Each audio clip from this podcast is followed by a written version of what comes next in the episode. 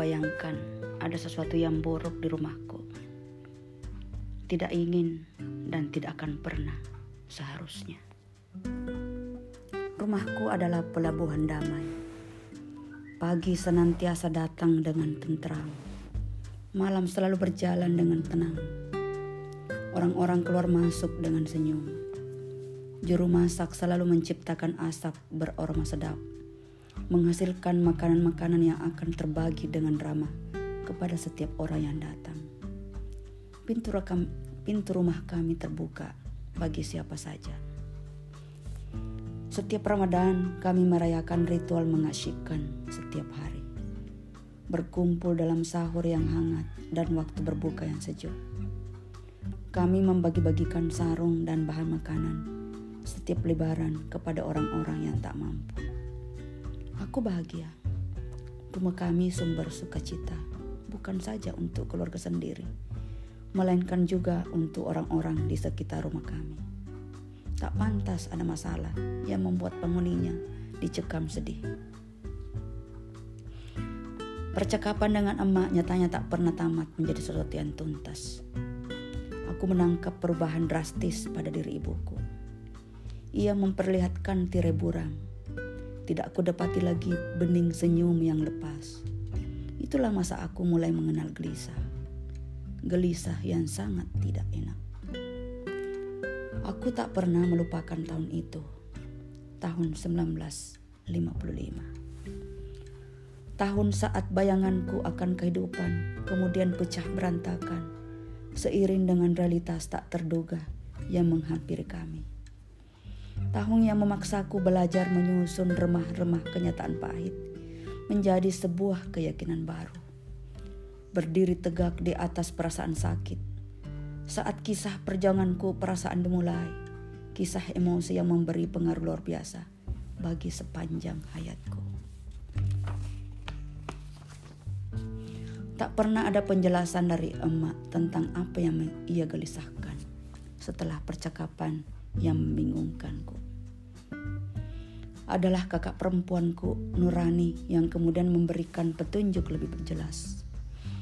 Gadis tangkas dan lincah itu mendatangiku dan berbisik-bisik ketika aku sedang mereguk es kelapa muda bersama Saman adikku yang masih kecil di samping masjid. Sudah menjadi kebiasaanku membelikan Saman es kelapa muda agar emak bisa mencuri waktu untuk beristirahat. Selain itu, emak juga harus mengasuh Ahmad dan Suhaili, dua adikku terkecil. Saat itu ibuku sedang hamil anak kesembilan. Dua saudaraku telah meninggal. Jadi jika Allah memberikan keselamatan, ini adalah anak hidup yang ketujuh. Pada suatu hari, Nur, panggilan Nurani, datang dengan tergopoh-gopoh. Wajahnya syarat cerita. Kau dengar suara tangis emak setelah sholat subuh tadi? Nur menatap kami satu persatu dengan tajam.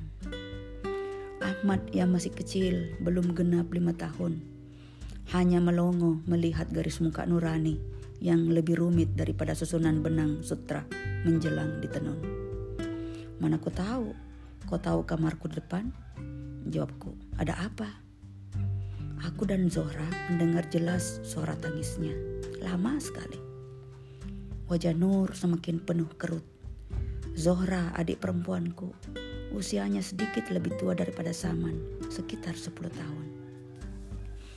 Di mana bapak? Aku mulai terpengaruh sikap Nurani. Kakakku berwajah bulat telur dan memiliki kombinasi semburat wajah bapak dan emak. Kulitnya bersih terawat, Emak selalu membuatkan pakaian yang indah untuk Nur.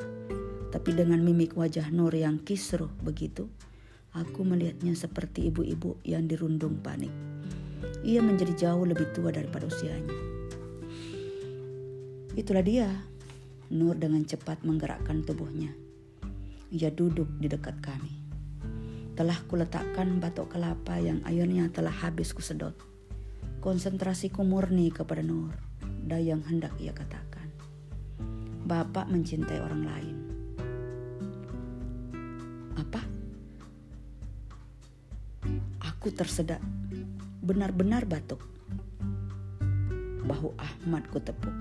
Hei, kau pulanglah sana. Adikku menurut, kaki kecilnya bergerak menjauh dari kami. Ia menghilang di pintu mungil. Ia memisahkan rumahku dengan pelataran samping masjid. Aku kembali Umanda Nur. Hati-hati kau bicara. Jika emak mendengar, bisa menangis dia nanti. Tapi entah mengapa, saat mengucapkan ini, aku justru merasa menangkap kebenaran dari ucapan Nur. Dia sudah tahu tentang itu Yusuf, justru itu yang membuatnya menangis tadi subuh. Nur menutupi wajahnya dengan sepuluh jari. Menggerakkan wajahnya sedikit. Ia tidak menangis. Setelah jemarinya kembali turun, aku melihat merah pekat di wajahnya. Ia marah. Aku benci hal ini. Kemudian hanya udara yang mengalir ke telinga kami. Aku diam. Terlalu shock untuk bahkan melontarkan tanya lagi.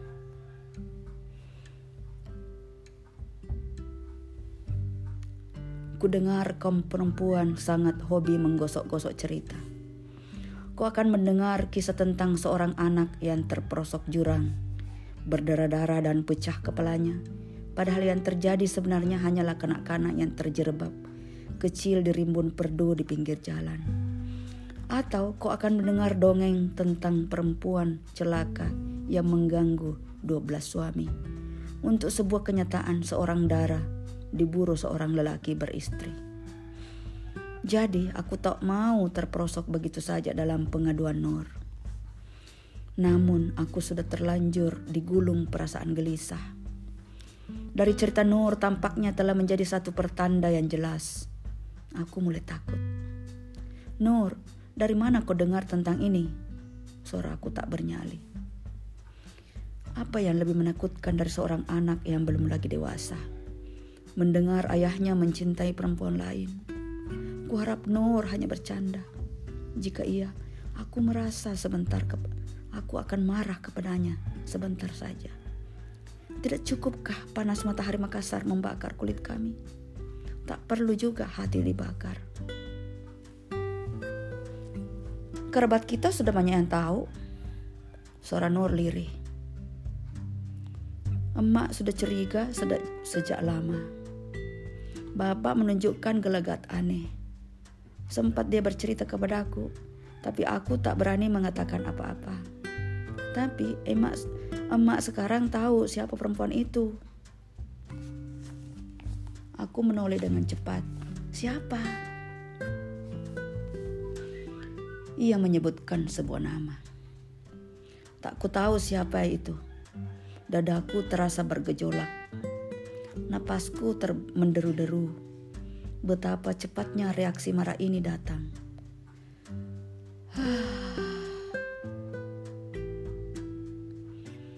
Pembicaraanku dengan Nurani kemudian menjadi pengantar dari datangnya cetusan-cetusan baru. Saudara-saudara kandungku, kerabatku, semua bertutur tentang kisah yang menyakitkan. Kisah yang sangat ditakuti semua anak. Bapak mencintai perempuan lain. Begitu inti dari kabar yang bergulir. Renda ceritanya terus bertambah Konon perempuan itu jauh lebih muda daripada Emma. Cantik. Barangkali ada keturunan Arab karena hidungnya sangat mancung. Begitu kata orang-orang yang membawa berita. Bapak menemuinya hampir setiap hari. Setiap hari. Di sela waktu bekerja. Pernah juga malam hari. Orang-orang mengatakan, tidak mungkin ayahmu bersandiwara. Dia betul-betul jatuh cinta kepada perempuan itu. Bahkan kemudian ada juga orang yang berkata-kata lebih tajam. Kuharap kau tabah Yusuf. Kami dengar ayahmu akan segera menikahi perempuan itu. Jika itu terjadi Yusuf, akan tinggal di mana ayahmu? Di rumahmu atau di rumah istri barunya? Oh, kuharap kau tabah Yusuf. Kau anak laki-laki tertua. Kepadamulah ibu dan saudara-saudaramu akan bersandar. Dan langit menjadi gelap.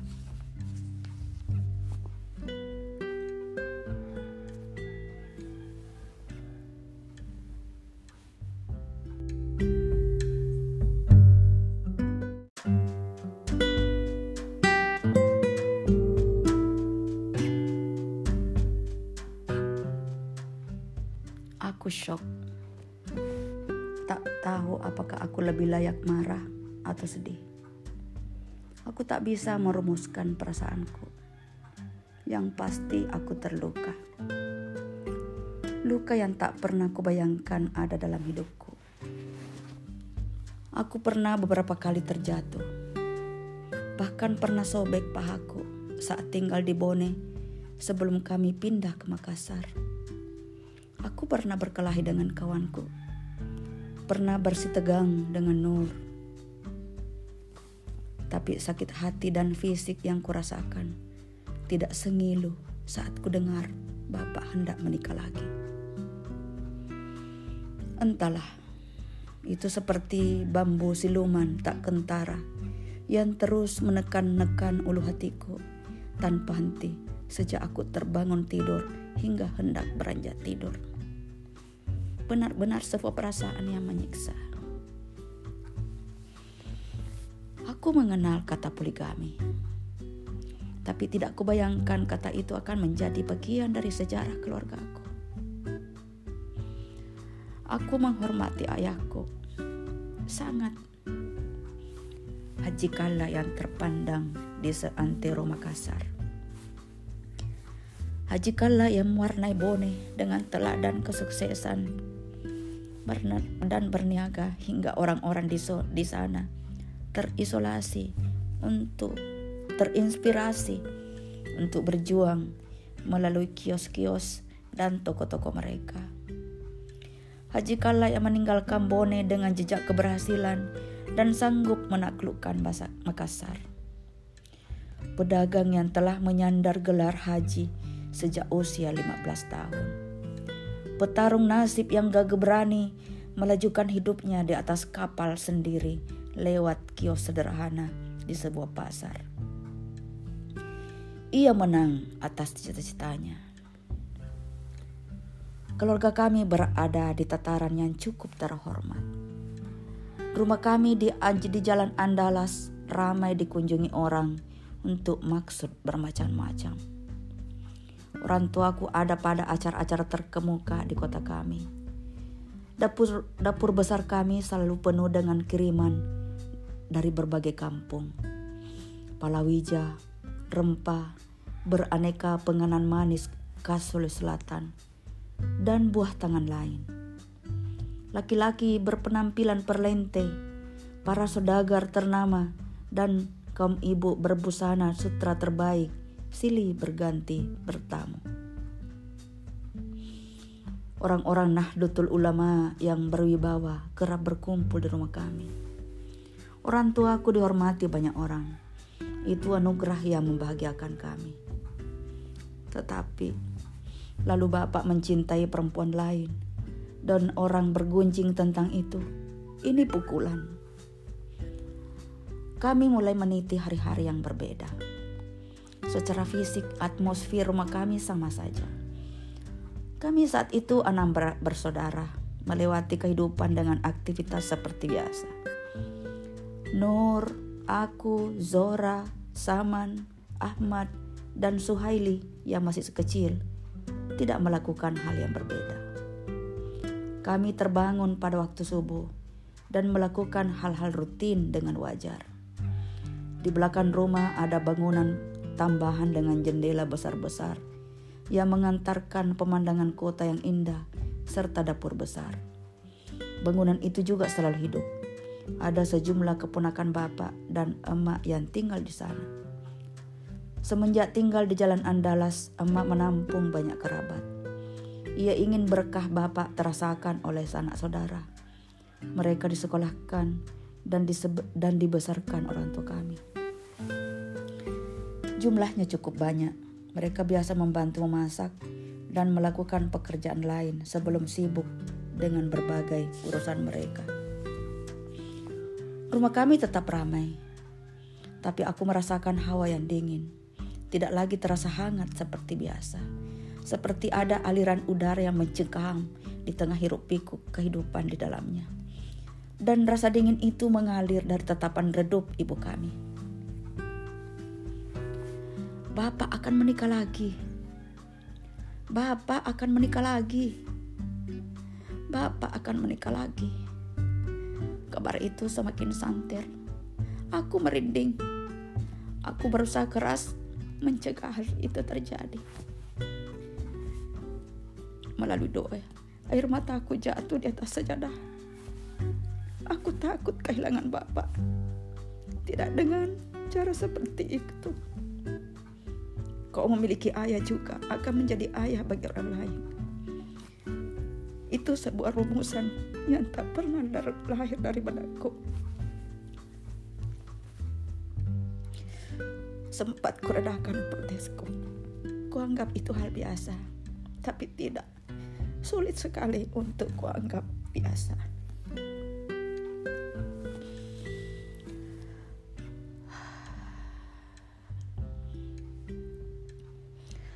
Hari itu akhirnya datang. Pernikahan bapak dan perempuan pilihannya yang kedua berlangsung pada tahun 1956. Tidak meriah, tidak menggaul, tapi menusuk sangat.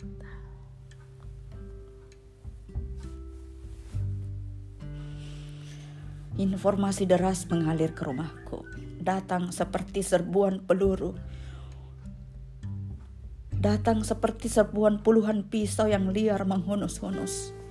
Menurut menurut orang yang menyaksikan pernikahan Bapak, pernikahan itu digelar di Jakarta. Ada resepsi kecil, wajah Bapak berlumuran cahaya.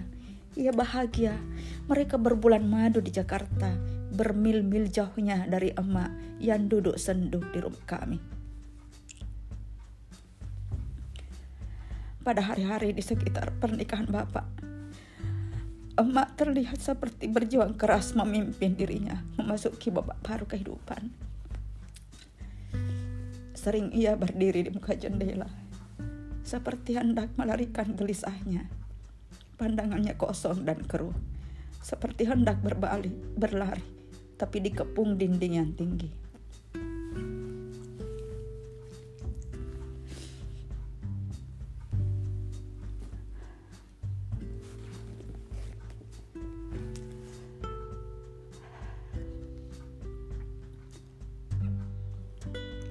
Kau tanya apa yang menyakitkan dari kenyataan ayah menikah lagi. Aku tak akan menjawab berlama-lama. Mendengarnya pun sudah sakit, apalagi melewati masa sesudahnya. Aku tahu ketika pernikahan itu telah resmi, maka rumahku di Jalan Andalas akan merintis perjuangan baru. Bukan lagi berupa perjuangan gigi orang tua membesarkan usaha seperti yang kulihat sejak kecil, tapi perjuangan untuk bersabar dan tawakal bukan hanya emak, juga kami anak-anaknya. Perasaan luka bapak menikah lagi tak hanya menggesek suatu hari. Perasaan luka bapak menikah lagi tak hanya menggesek satu hari. Barangkali akan beribu-ribu hari setelah pernikahan itu terjadi. Barangkali sepanjang hidup kami. Hari pernikahan itu, aku mendekam dalam kamar. Aku tak ingin melihat matahari. Tak ingin terdas, tak ingin tersadarkan seperti apa wajah emak. Wajah saudara-saudaraku. Aku aku ingin hari cepat-cepat menjadi gelap. Ketika hari itu berakhir, apa yang telah terjadi menjadi sejarah. Tinggal kesanggupanku untuk lupa yang dipertanyakan. Rasanya akan berat. Yang kuingat adalah ucapan emak pada malam hari setelah datang kabar pernikahan bapak Jakarta. Diucapkan dalam suara yang parah dan kering. Yusuf, tak perlu kau ingat hari ini. Cepat lupakan dan kau kembali berkonsentrasi pada sekolahmu. Seandainya bisa. Itu gaung dalam gaung dalam pikiranku. Aku hanya makan satu kali, pukul 10 malam, ketika perutku benar-benar menangis. Kusantap makanan sendirian dengan tenggorokan kering. Setiap suapa yang masuk meninggalkan rasa sakit. Ku tatap lorong lebar, ruang tengah kami yang apik, dihiasi perabotan kayu jati berdesain indah. Biasanya pada pada malam hari, Bapak duduk di salah satu kursi yang ada di situ. Menemani kami yang belajar atau ia membaca. Ruangan itu baru akan lengang mendekati tengah malam. Ketika Bapak bangkit dan berjalan masuk ke kamar, suatu pintu kamarnya menutup adalah bunyi terakhir setiap malam. Kami selalu damai dalam senyap. Sedih mengingat itu. Apakah Bapak masih akan ada di rumah kami pada malam hari? Entahlah, betapa tersiksanya perasaanku menyadari bahwa kami telah berada pada titik yang sangat tak enak, bersiap menghadapi perubahan besar dalam hidup kami. Dan perubahan itu telah terasa keesokan harinya. Yang menyakitkan adalah bagaimana menempa perasaan kami untuk tahan dari sorotan orang lain. Perlahan-lahan kabar itu beredar dari dari lingkup kerabat menjadi guncingan masyarakat. Emak makin tertekan. Ah, habis sudah kisah indah perempuan mengagumkan dari Bone. Orang-orang tentu masih sangat mencintainya. Tapi cinta itu telah berlumur rasa kasihan. Istri cantik yang dimadu. Pandangan itu menyengsarakan hati emak. Itu ujian dari luar. Ujian di dalam rumah jauh lebih berat. Budaya baru dimulai di rumah kami. Bapak telah memutuskan ia tidur dan akan lebih banyak berada di rumah istri kedua. Tapi bapak berjanji pada pagi hari dimulai dari sholat subuh, napasnya ada di rumah kami. Ia juga akan muncul lagi di rumah saat sholat maghrib bersantap malam sejenak di rumah makan mungkin di rumah makan kami yang tidak seberapa luas sebelum kembali ke rumah barunya. Pada hari ia mulai hendak di rumah. Pada hari ia mulai hendak tinggal di rumah istri keduanya. Bapak melenggang keluar dari rumah kami tanpa membawa apa pun. Seluruh pakaiannya ditinggal di rumah. Tapi kami merasa ia seperti membawa seluruh perasaan kami. Rasanya hampa setelah bayangannya tak lagi terlihat. Kami mulai terbiasa pergi tidur tanpa mendengar lagi desah napas bapak atau bunyi langkah kakinya. Tak ada lagi bunyi berat pintu kamar tertutup yang menjadi sinyal bahwa kami harus segera lelap. Panglima kami telah menemukan kamar yang lain yang bukan di rumah kami. Kami terbangun juga tanpa keberadaan sosok kuat itu. Boleh orang bilang anak-anak kecil cepat melupakan sedih, tapi rasa kehilangan adalah sejarah abadi yang berdekam dalam hidup anak-anak yang sadar akan kehilangan itu. Itu tahun yang sangat sulit Kehamilan emak kian membesar. Ia meniti masa hamilnya dengan penderitaan yang dia bisa kutangkap dengan jelas. Dari bibirnya tak ada kata-kata. Ia memberitahukan kesadarannya. Tak ada tangis, tapi aku tahu sekujur tubuh emak dibalut duka. Emak tetap memasak cukup bagi kami. Ia menata piring, gelas, sendok dan garpu untuk bapak di meja makan yang telah dilapisi taplak sutra berwarna cerah. Mangkuk-mangkuk lauk tertata rapi di tengah. Kami tak boleh menjamahnya sebelum bapak selesai bersantap. Tidak akan boleh.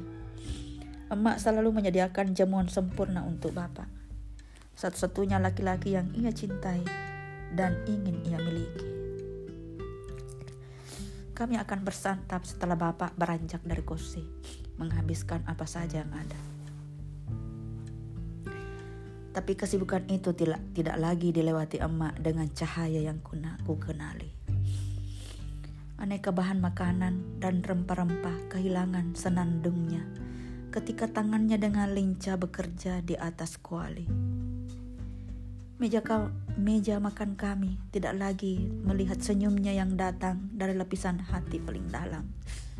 Sebab meja itu tidak lagi menjadi pemberhentian bapak dan pengantar menuju malam yang panjang di sisi emak. Meja itu hanya tempat untuk berhenti sejenak, untuk kemudian ia tinggalkan dalam arti yang sebenar-benarnya. Bapak tak pernah bermalam di rumah kami. Kadang kami melihatnya seperti orang lain datang berkunjung ke rumah kami pada waktu-waktu tertentu. Tapi tidak bisa ditampik, aku tetap menghormatinya. Sangat. Emak kemudian melahirkan dalam rasa sakit yang bercampur baur, fisik dan jiwa. Adikku Siti Ramlah lahir pada tahun 1956 dalam kondisi cacat. Jemari kirinya lebih kecil daripada sebelah kanan. Kemudian kaum kerabat ada yang mengatakan, itulah tanda bahwa si bayi turut menanggung sedih sejak dalam kandungan. Tahun itu mendewasakanku dengan cepat, mengantarku melewati masa-masa yang penuh dengan bumbu emosi. Kisahku adalah kisah tentang anak laki-laki yang hidup mendampingi ibunya yang sakit hati karena dimadu.